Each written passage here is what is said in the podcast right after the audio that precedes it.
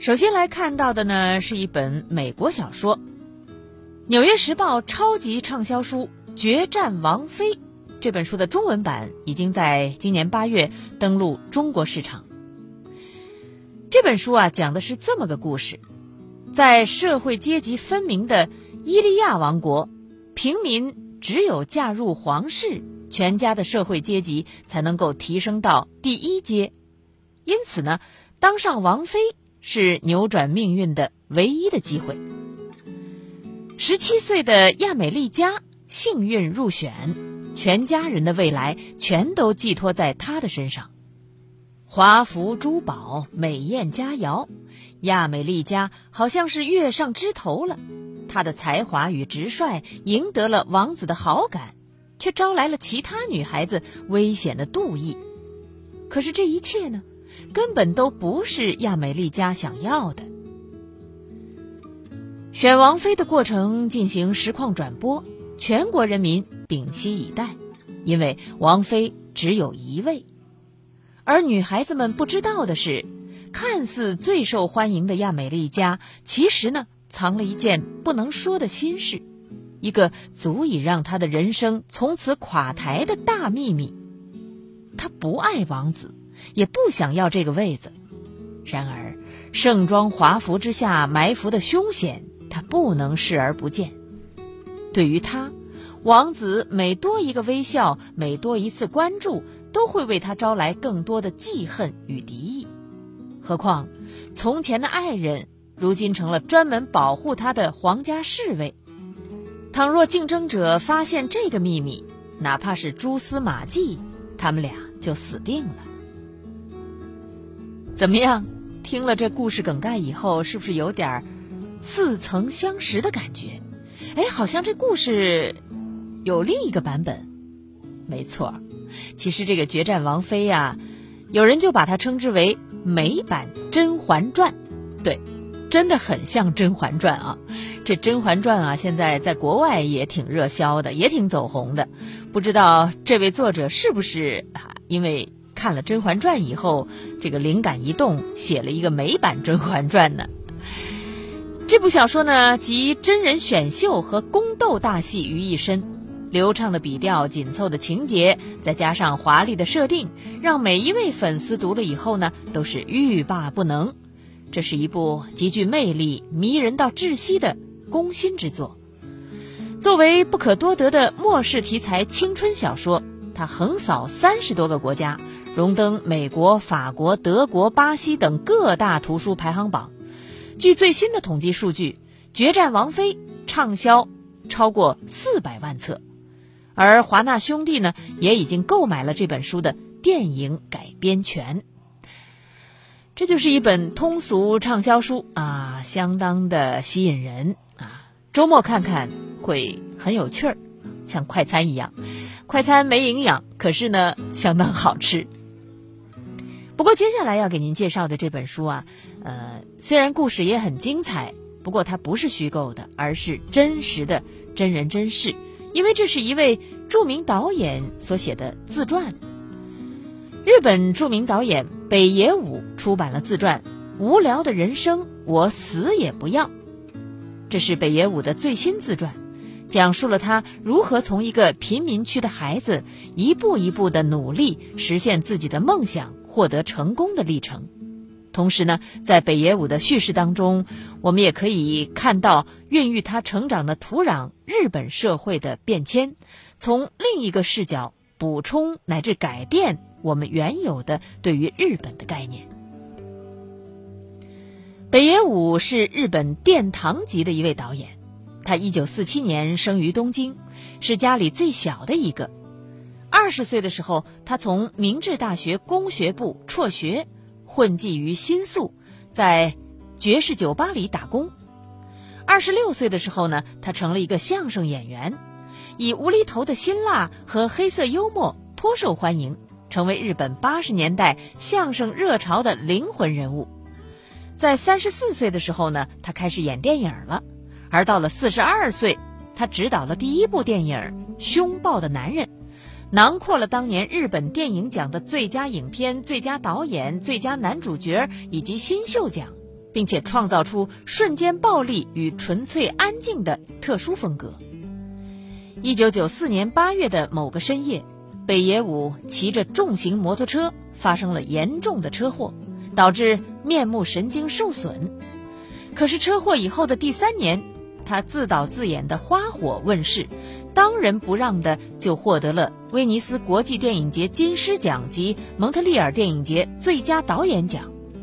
到目前为止，北野武演过三十多部电视剧以及二十多部电影，导演了十七部电影，写过八本小说以及六本杂文，还开过一次画展，还每星期录制七个电视节目，是不是相当厉害的一位导演？真的是相当精彩的人生，相当传奇的故事。不过用最近流行的话来说啊，他挺作的。北野武在自传当中说：“我最感兴趣的就是我自己，我想看看阿武会走到哪里，看看他还能做什么。我把自己想象成一只公龟鱼，在初春的河水中费力的奋斗，就是挺作的啊。不过呢，作的还是 很有意义的。日本音乐家坂本龙一对他的评价是：北野武是我见过最聪明的人之一。”他可以成为一个伟大的总统，只要我们的社会愿意接受。好，接下来呢，我们就进入今天的长书短读环节，继续来听孙达为您朗读《街头》。读完一部长书，既辛苦又费眼。长书短读，六天了解一部书。长书短读。根据地的伤员们危在旦夕。于是，带着满腹的忧虑，我腊月十八那天结婚了。母亲在大华饭店订了一百多桌的流水席，但磕头认亲这一项就把刘小姐，哦不，现在应该叫她淑贤了，险些累昏过去。就算这样，我母亲还跟亲戚们说，这丫头当护士挺讨人喜欢，但是当儿媳妇可差得太远。到底是小户人家出身，举手投足都少调教，娶这么一个门不当户不对的儿媳妇儿，真是我这一辈子最败兴的事情。母亲脾气直，有什么说什么。淑贤有任务在身，不得不扮演好这个儿媳的角色，受委屈自然是难免的。在旧家族当儿媳，原本就不是淑贤该受的罪。现在她居然勇敢的承担下来，我便觉得很是对不住她，于是也就不得不多关照她一些。然而，我私下里对媳妇儿的爱护，又多半会被下人媳妇儿们添油加醋的传到我母亲那儿去。当儿子的娶了媳妇儿，在母亲面前绝不能露出大公鸡尾巴长，娶了媳妇忘了娘的劣根，否则是自找被动。此前，因为说服母亲同意我娶她，已经让老太太扫兴了，所以平常过日子就不能再让她老人家不痛快。只是这样一来，淑贤的处境就更艰难了。旧式家族不同于普通人家，不用说别的，淑贤每日里端茶倒水。三餐伺候，迎来送往，当家却又不能主事，等等，这一切就已经够他受的了。更何况，自从娶她进门，我母亲终于找到了做婆婆的感觉，还记得了许多她满足娘家的旧规矩，一板一眼的给淑贤摆出来，然后让她一丝不差的照着做，真的是把他忙得手脚不时闲，却又手脚没有安置的地方。这还不算。我们家虽然人口不多，但是亲戚太多了，加上我母亲好热闹，每日家里人来人往的，像是赶集。特别是我母亲娘家那些落魄的皇亲国戚，简直就是长在我们家里，而且个个辈分大、架子大、规矩多、毛病多，都是不疼人的主，把淑贤一个人当八个人来使唤。倒是我大哥，对淑贤没有什么特别的要求。结婚之后，淑贤按规矩去后楼行礼认亲，哥嫂送了四大金的首饰和衣料等见面礼，厚重实在。大哥对淑贤说：“进门就是官家的人了，管住你丈夫，好好过日子。”大嫂说：“饿了就吃，累了就睡，委屈了就哭，丈夫不争气就闹。除此之外，我也没什么可以告诉你的了。”然而，淑贤毕竟不是我大嫂，身份地位不同，娘家出身也大不相同，所以大嫂教她的那些办法一样都用不上，她只能是硬着头皮苦熬。我有时也想，淑贤的这份革命工作，怕是比上阵杀敌、出生入死还要难些。但是没办法，做好儿媳妇就是他的任务。必须得无条件的完成，没有任何的折扣可打。老杨显然能够猜出淑贤的处境，每次见到我都说：“你该多照顾人家。”我说：“是的，我确实应该给他改善工作条件。”老杨又说：“婚事结完了，也该好好工作了。”我说：“也是的，我的确应该好好工作。”自从老杨用淑贤巧妙的堵住了我在假结婚问题上施展的花招之后，我只能将心中的委屈深藏在心底。面对他的时候，在气势上也萎靡了许多。无论如何，筹建艺术沙龙的经费终于是有着落了。大哥给了我应得遗产当中很小的一部分，包括一些债券、股票，还有一些当铺。说是其他的产业不好拆分，况且我也不会经营，得等过一阵子再说。我没跟他细争，反正到手的这些钱应付眼前的工作也差不多了。很快，我就在英租界体育场附近为谭美租了一栋三层的小楼，是北洋政府财政次长的遗产，内部装修还很新，需要的只是添置家具和雇下人。但是谭美反对雇人，他说：“我们干的工作机密的很，哪能弄一屋子外人在眼前晃来晃去呢？你知道他们哪一个是日本人的暗探，哪一个又是国民党卧底呢？”结果，他只雇了一个烧菜的厨子，其他的家务都由剧团里的同志兼任。我觉得他的安排倒也不错，这样一来。这个沙龙便等于是我手下的一个专门的情报机关了，我完全可以把这儿当做大本营来开展工作。可是谭美不这么看，他霸道的说：“我的艺术沙龙不能跟你的工作混在一块儿，我带着手下的团员在这里独自工作，你有事儿到外边干去。”我不同意，但是谭美的理由却很充分。她说：“你要是天天泡在这儿，在外人看来。”那岂不成了我的老斗了吗？还不得把我看成交际花？我之所以要办艺术沙龙，就是为了避免被人误会。我像个傻瓜一样问：“那我就不能登门了吗？”他笑道：“你是艺术沙龙的客人，随时都可以来，但是不许露出肉麻的样子来惹人生气。”就这样，我硬生生的被谭美赶了出来。依照组织上对地下工作者社会化、公开化的要求，我办了一家小通讯社，还招了两名记者，专门给各地的报纸提供租界中的流言蜚语。这是一个极好的身份掩护，可以让我出入租界各阶层而不被怀疑，也可以让我有机会来招募新的成员。我早就想好了，绝不能只守着谭美和黄若愚这两个人。我要像在香港一样，发展出一个庞大的情报网，做出一番大事业来给领导看看，免得他们认为我只会耍滑头。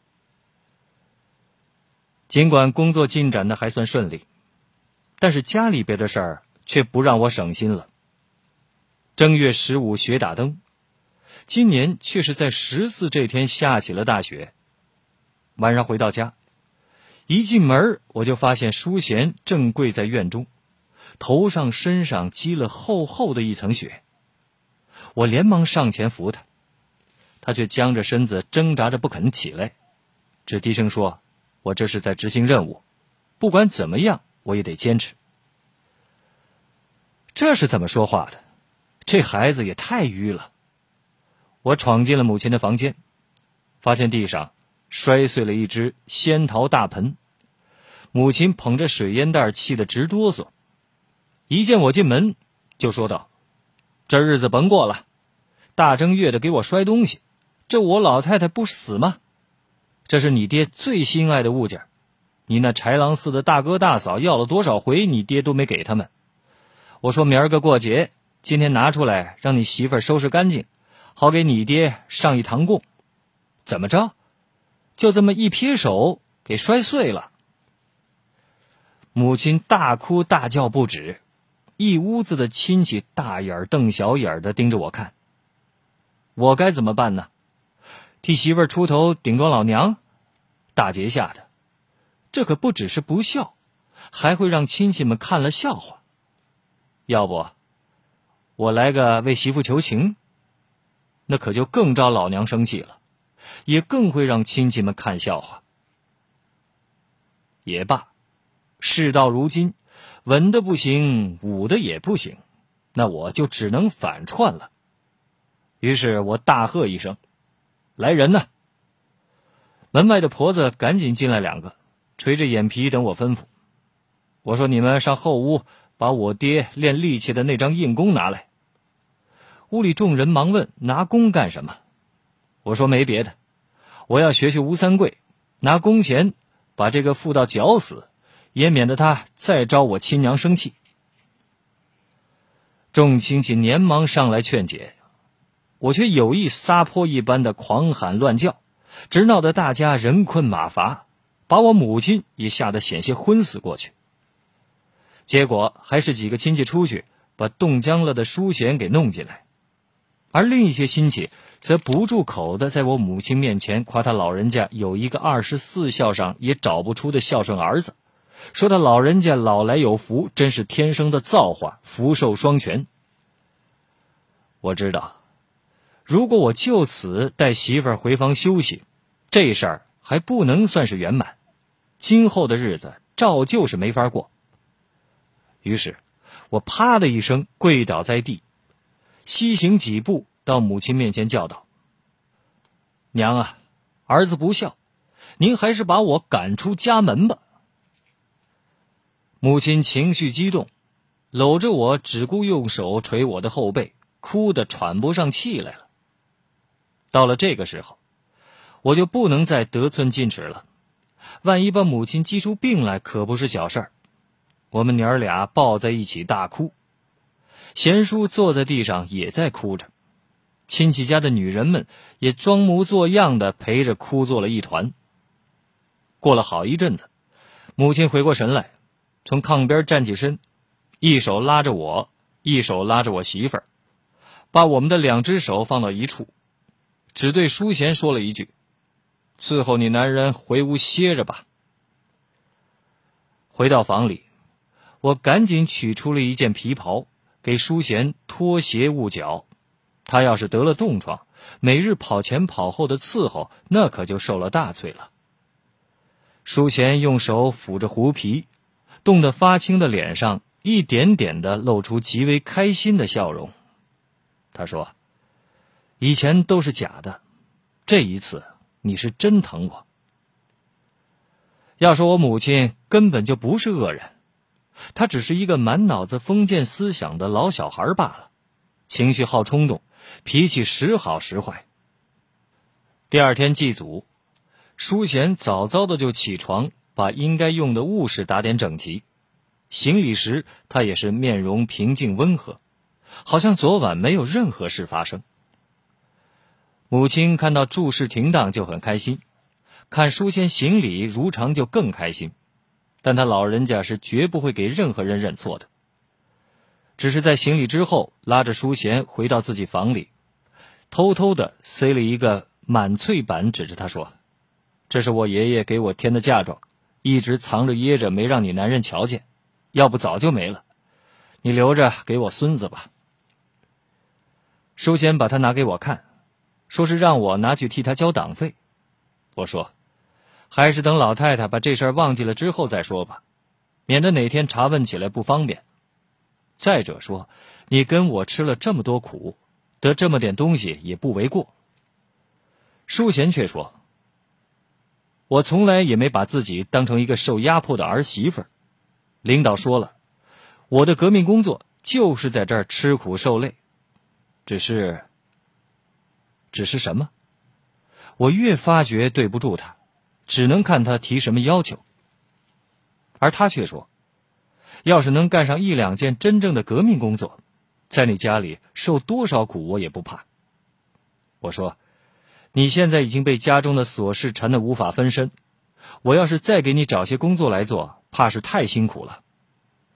但望着他阴阴的眼神，我还是心软了。他来到我这儿受苦，之所以能够坚持下来，是全凭着一股革命意志。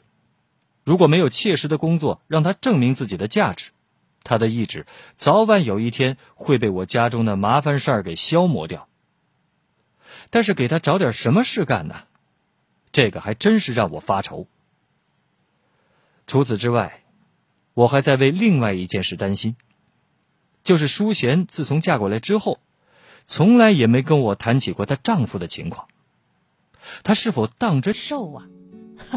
这也算是一种假戏真做了。可还有一出戏，怎么真做法呢？我说的是生孩子。